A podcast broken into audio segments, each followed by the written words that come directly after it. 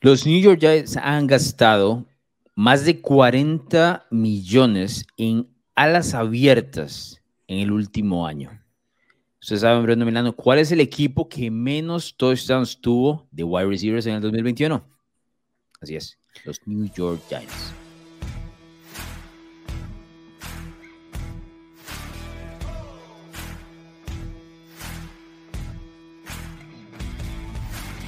Si se trata de reconstrucción, esto es un equipo que necesita desde todos los cimientos reconstruirse, Bruno Milano. Luego de lo que dejó eh, David Gettleman eh, como gerente general, donde lo voy a decir que lo hizo con su instinto y basado en el librito que tenía en la cabeza, eso es todo. No hay nada que dijera que Gettleman eh, estaba pensando en el futuro de esta franquicia basado en datos, análisis, buenas opiniones, nada.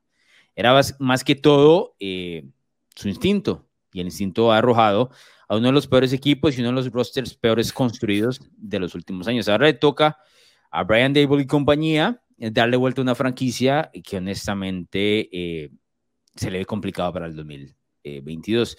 Dentro de la NFC este cualquier cosa puede pasar, pero si los Giants terminan ganando la división, yo voy a estar muy sorprendido. Más allá de la Liga Dable, que me parece un buen entrenador, o por lo menos uno que se ha reconstruido ¿no? En los últimos dos años, con la aparición abrupta de Josh Allen como uno de los mejores mariscales de campo de la NFL, pero sí, en general, los Giants eh, parecen tener el tema de la reconstrucción complicadísimo. Y le traigo datos, Bruno. Datos, se queda para mostrarle lo mal que está este equipo. Pero bueno, ¿cuál es la proyección que le ves a Nueva York? ¿Por dónde quieres atacarlo, este, esta conversación que tenemos de los Giants? Alonso, vos me decís que si los ves ganando la división, vas a estar muy sorprendido. Si yo los veo más allá del cuarto lugar de la división, es decir, si no son últimos, para mí es una sorpresa. Entiendo que esta división es de las más impredecibles de toda la Por eso te mencioné que la NFC este da sorpresas, ¿no? Tengo que poner eso antes porque cualquier cosa en esa división puede suceder. Exacto, pero, para mí es muy difícil creer que Dable pueda hacer un gran trabajo, y no por lo que él puede hacer, por, o sea, no por lo que él tenga como, como habilidades, sino porque creo que esta organización es un desastre. Sí. Y cambiaron el front office, se trajeron a alguien, todo, lo hicieron, todo lo que se trajeron eh, a nivel gerencial y demás fue de Búfalo, ¿no? Incluido el head coach. Es, la huella que quieren seguir, ¿no? Sí, pero, y te lo mencionaban las cápsulas de, de quarterbacks que hicimos, una cosa es arreglar a un producto que viene de novato, y otra cosa es arreglar a un tipo que nadie tiene más eh, entrega de balón que él desde que él llegó a la liga. O sea, es, una misión difícil. Yo entendí, eh, me di cuenta mientras analizaba algunos datos y demás que te traigo para acá, porque es que Nueva York mantuvo a Daniel Jones. O sea, lo tengo clarísimo.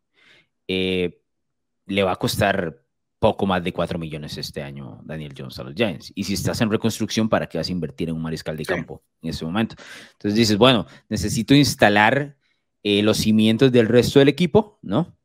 Y el mariscal de campo lo puedo tener un año ahí, sabiendo de que luego de esto voy a pasar la página con el mariscal de campo, que aquí es una situación eh, al revés a lo que tenía Chicago, ¿no? Que su mariscal de campo es joven y en su momento tenía ahí cuál iba a ser la página que iban a voltear.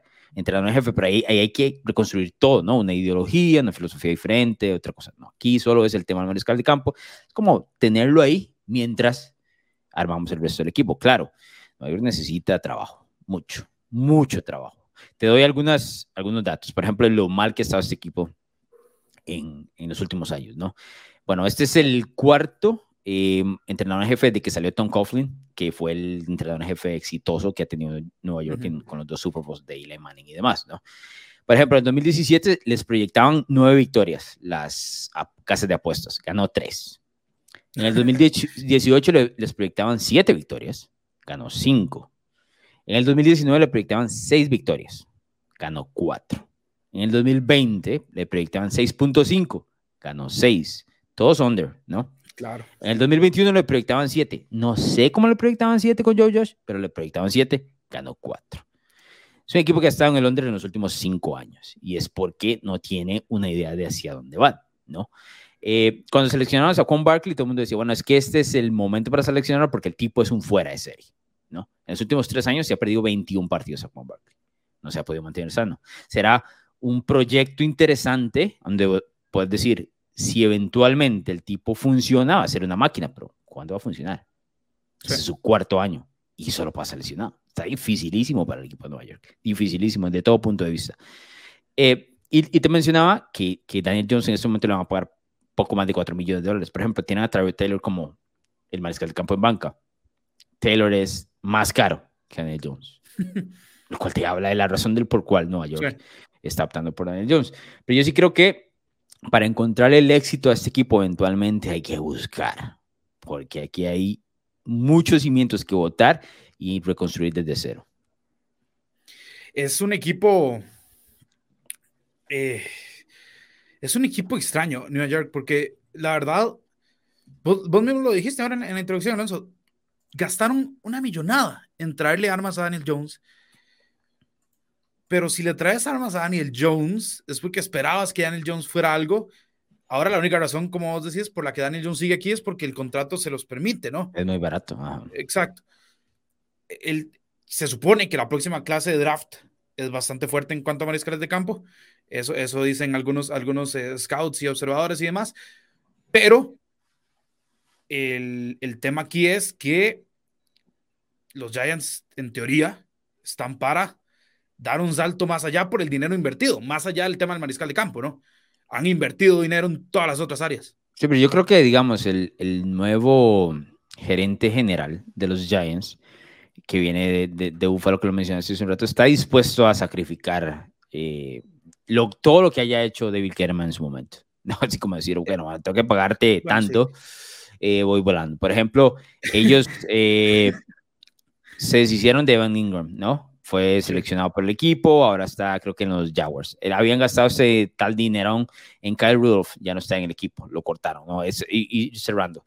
Eh, otro de los movimientos, bueno, enviaron a Jabril Peppers a los Patriots, es un buen movimiento para New England, no tanto no iba a funcionar para Nueva York, que está en un completo, una completa reconstrucción, ya no funciona. Will Hernández, que era el guardia derecho, ahora está en los Cardinals. Eh, le habían pagado, o sea, este, Gettleman le había pagado a Nate Solder, Acordate cuando New England dijo, ah, ¿para cuánto a Nate Solder? Y, New England, ¿en serio? Y Nueva York, sí, dame. Y New England dijo, toma esta, se en bandeja de plata. Y Nate Solder, por supuesto, para quienes veían los juegos de los New England Patriots, sabían que era un, un, eh, tackle izquierdo competente porque estaba cubriendo al 2 y el 12 saca el balón de lo más rápido del mundo. Pero Nate Solder no era por sí solo la razón por la cual New England tenía una línea ofensiva eh, decente, ¿no? Entonces cuando Nueva York le pegó, todo el mundo dice, bueno, pero es la evaluación de estos muchachos, ¿a dónde están?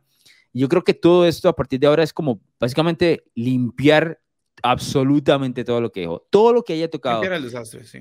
Todo lo que haya tocado David German es limpiar, empezar desde cero y ver cómo en unos tres años, tal vez, haya una identidad, un camino completamente diferente sería ideal, como lo mencionas, eh, que elijan algo en el draft, ¿no? Pero como en la posición de mariscal de campo, pero no sabemos eh, si lo que Brian Debo está buscando les, les quede. O sea, vamos a tener tiempo para poder analizar de eso. Lo que está claro es que para el 2022 Nueva York, por lo menos en cuanto a equipo, estructura, lo que necesitan, e, e, está complicado. Ahora, también se trajeron un movimiento que sí me pareció interesante a su favor, hacia futuro también.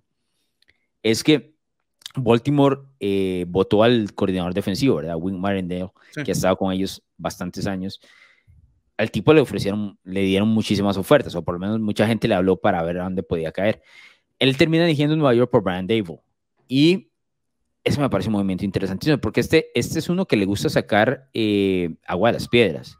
El año pasado, si bien es cierto, Baltimore estuvo absolutamente lesionado, su defensiva en muchos momentos respetable, ¿verdad? Siempre se mantuvo, excepto con segundos, Exacto.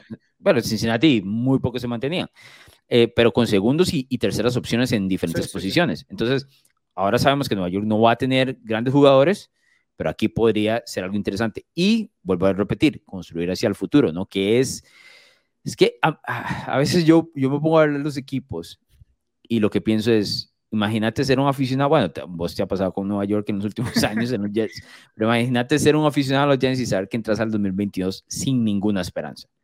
Ni siquiera, porque por ejemplo, dentro del punto interesante de los Jets es que quieres ver otro año más de Zach Wilson. A ver qué, ¿no? Hay una pregunta alrededor de eso. ¿No quieres ver a Daniel Jones del carajo? ¿No? No quieres saber nada de Daniel Jones.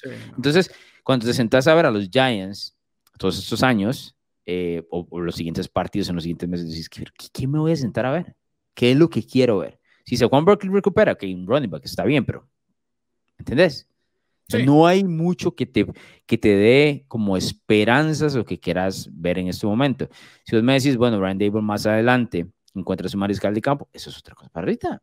Sentarte a ver los Giants, olvídate. Hay, temas, hay temas a considerar también, ¿verdad? Creo que, creo que en el lado defensivo tienen ciertos jugadores con algo de talento, talento entre comillas. Eh, por ejemplo, Adory Jackson es un, es un corner que a mí me gusta más, no me encanta. Siento que, siento que a veces lo queman muy feo. Bueno, vos lo tuviste en Tennessee. Sí. Pero, pero por otro lado, tiene, es, es un tipo que constantemente tiene temporadas donde eh, mejora el, el tema de, de, de, sus coberturas. Después lo queman durísimo. Y ahí va, pero bueno, creo que dentro de lo que se puede, es un, es un esquinero bastante interesante. Quiero ver cómo evoluciona, cómo vuelve, más que todo, no evoluciona, cómo vuelve Blake Martínez, que solo jugó tres partidos del año anterior. Blake Martínez es uno de los mejores linebackers que, que hay en, la liga, ¿no? Siempre te pone más de 130 tackles en, en la temporada. Sano, sí, pero no sabemos cómo ¿no? Claro. Entonces, quiero, yo quiero ver, tal vez armar una como, como una columna vertebral en esa defensiva. Creo que ese es el objetivo que tiene eh, Don Martindale eh, en esta temporada.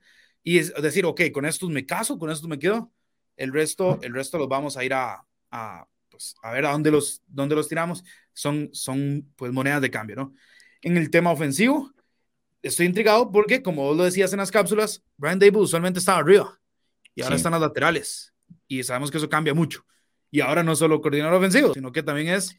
No solo eso, sino que va a tener que, imagínate implementar toda esta ofensiva y este cambio de ideología y todo lo demás, y Dable siendo un play caller fantástico mostrado en, sus años en Buffalo y demás, y saber que no hay futuro en la posición. O sea, no va a ser, es muy difícil, hay muy pocas probabilidades de que Dable recupere a, a, Daniel Jones, muy pocas probabilidades. Y cuando te mencionaba el tema de que va a ser tan barato para este año para Nueva York, también habla de, de la situación de que dices, bueno, es que es, es, lo que me queda y luego tengo que pensar en el futuro en otro lado, ya sea... Igual se sabe, Alonso. Sí, ¿Cómo? Eh, perdón, que igual se sabe que muchas veces cuando llega un nuevo coach, incluso cuando llega un nuevo gerente general, ellos quieren a su mariscal, no al que les toca.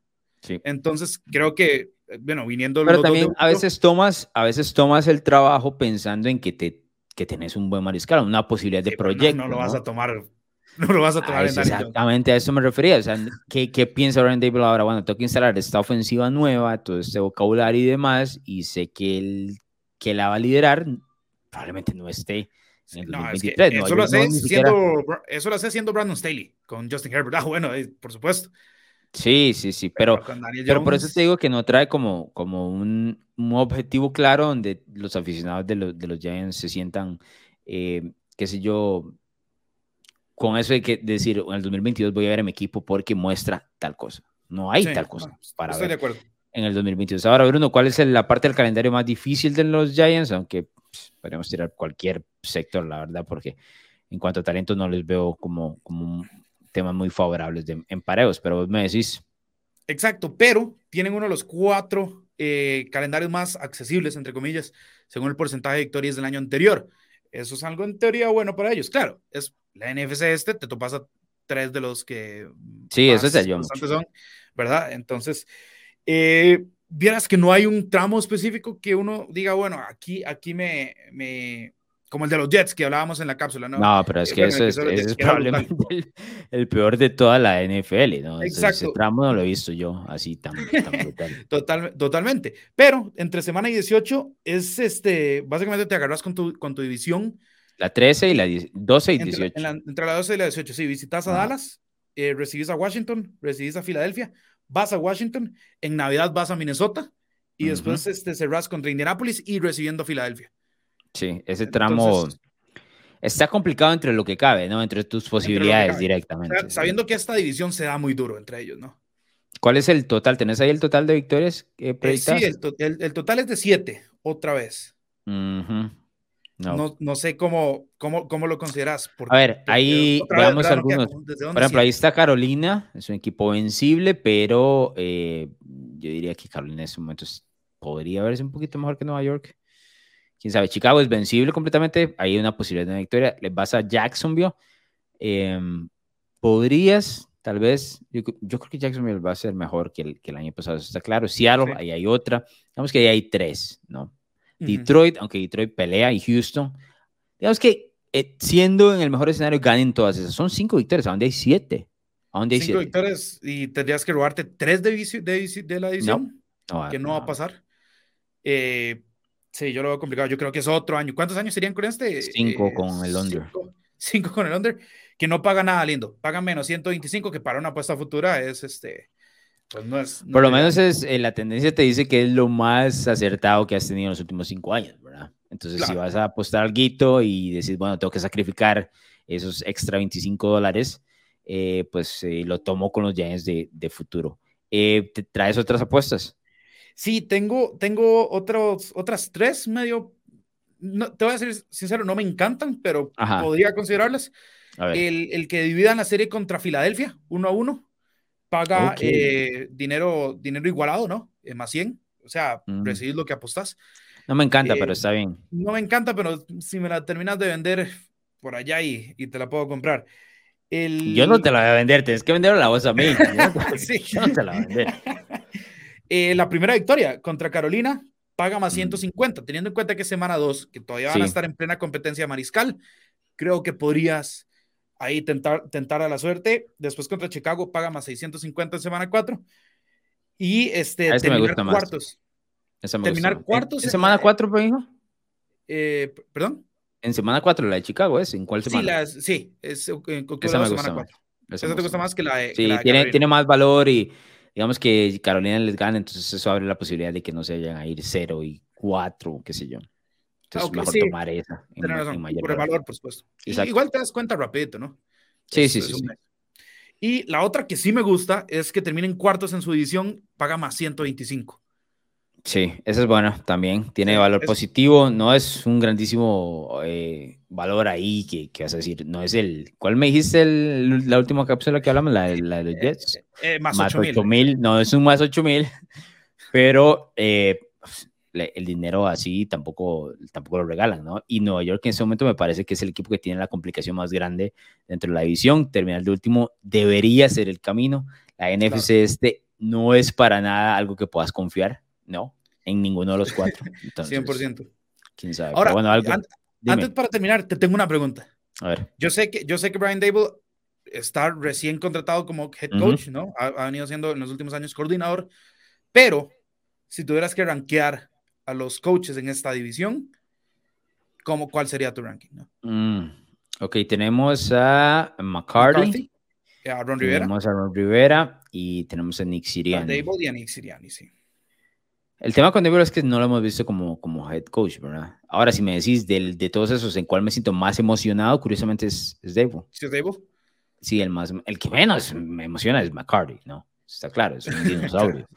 Campeón del Super Bowl y todo lo demás, no le vamos a quitar eso en lo absoluto, pero es un, es un dinosaurio. Eh, Rivera es un tipo defensivo que ordena muy bien ese costado del balón, pero esa franquicia es un desastre eh, en cuanto a sus operaciones, ¿no? Eh, hablando de su dueño y todo lo demás, es, muy difícil. Eh, debo decir que, y, y Siriani todavía no le pongo así como la huella, como que yo diga, sé que es exactamente Nick Siriani, no lo tengo claro. Eh, lo mostró el año pasado, pues, pues llevar a Filadelfia a playoff cuando nadie lo está esperando, le da muchísimo crédito, pero no estoy dispuesto a decir que eso va a suceder absolutamente todos los años. Eh, pero sí, diría que, por lo menos, démoslo en el punto de emoción, ¿no? De cómo podrían ser sus equipos interesantes para ver. Creo que iría Dable, Siriani, eh, Rivera y por último Mike McCarthy en ese, sentido. Eh, tengo un, un, dato, un par de datos rápidos, números menores para que entendas exactamente. Te sigo contando porque los Giants son tan terrible franquicia en los últimos cinco años. En los últimos cinco años han disputado 40 partidos. ¿Cuántos han ganado en casa? Son 40 partidos en casa. ¿Cuántos han ganado? Cinco años. Eh, si ganaron tres, después aquí seis, siete. No, tampoco así, Bruno. O sea, no se están malvados con los. Con 12, 12. Wow, 12 partidos, Bruno Melano. Muy bien. Últimamente andas pegando ahí como unos batazos, pero brutales. En las cápsulas también los pegaste. Son cualquiera diría educados, que, ¿eh? educados. Sí, Cualquiera diría que, que, que, que, te dije la respuesta, pero no, sí, 12 partidos en los últimos 40. Eso está fatal. Casa. Eso está fatal. Exacto. Pero bueno, eso es parte, no hay mucho. Diría, esto es lo que hay que esperar de los Giants, pero no hay mucho que esperar de los Giants en el 22. A futuro eh, debería haber un cambio progresivo poco a poco, pero no hemos llegado a ese futuro todavía. Recuerden seguirnos en redes sociales como arroba NFL Latino TV, darle seguir en YouTube, en Spotify y Apple y a la campanita para que no se pierdan ninguna de las cápsulas de NFL Latino. ¿Te gustan los deportes, la cultura pop y opiniones diferentes? Narrativa X tiene todo lo que buscas, columnas, pensamientos, estadísticas, historias y documentales de todos tus deportes favoritos y de cultura pop. Todo contado a través de la pluma de diversos autores, con puntos de vista únicos y de cualquier parte del mundo. No busques más, Narrativa X es tu casa. Síguenos en Twitter como arroba narrativa-x y visítanos en narrativax.com. Te esperamos.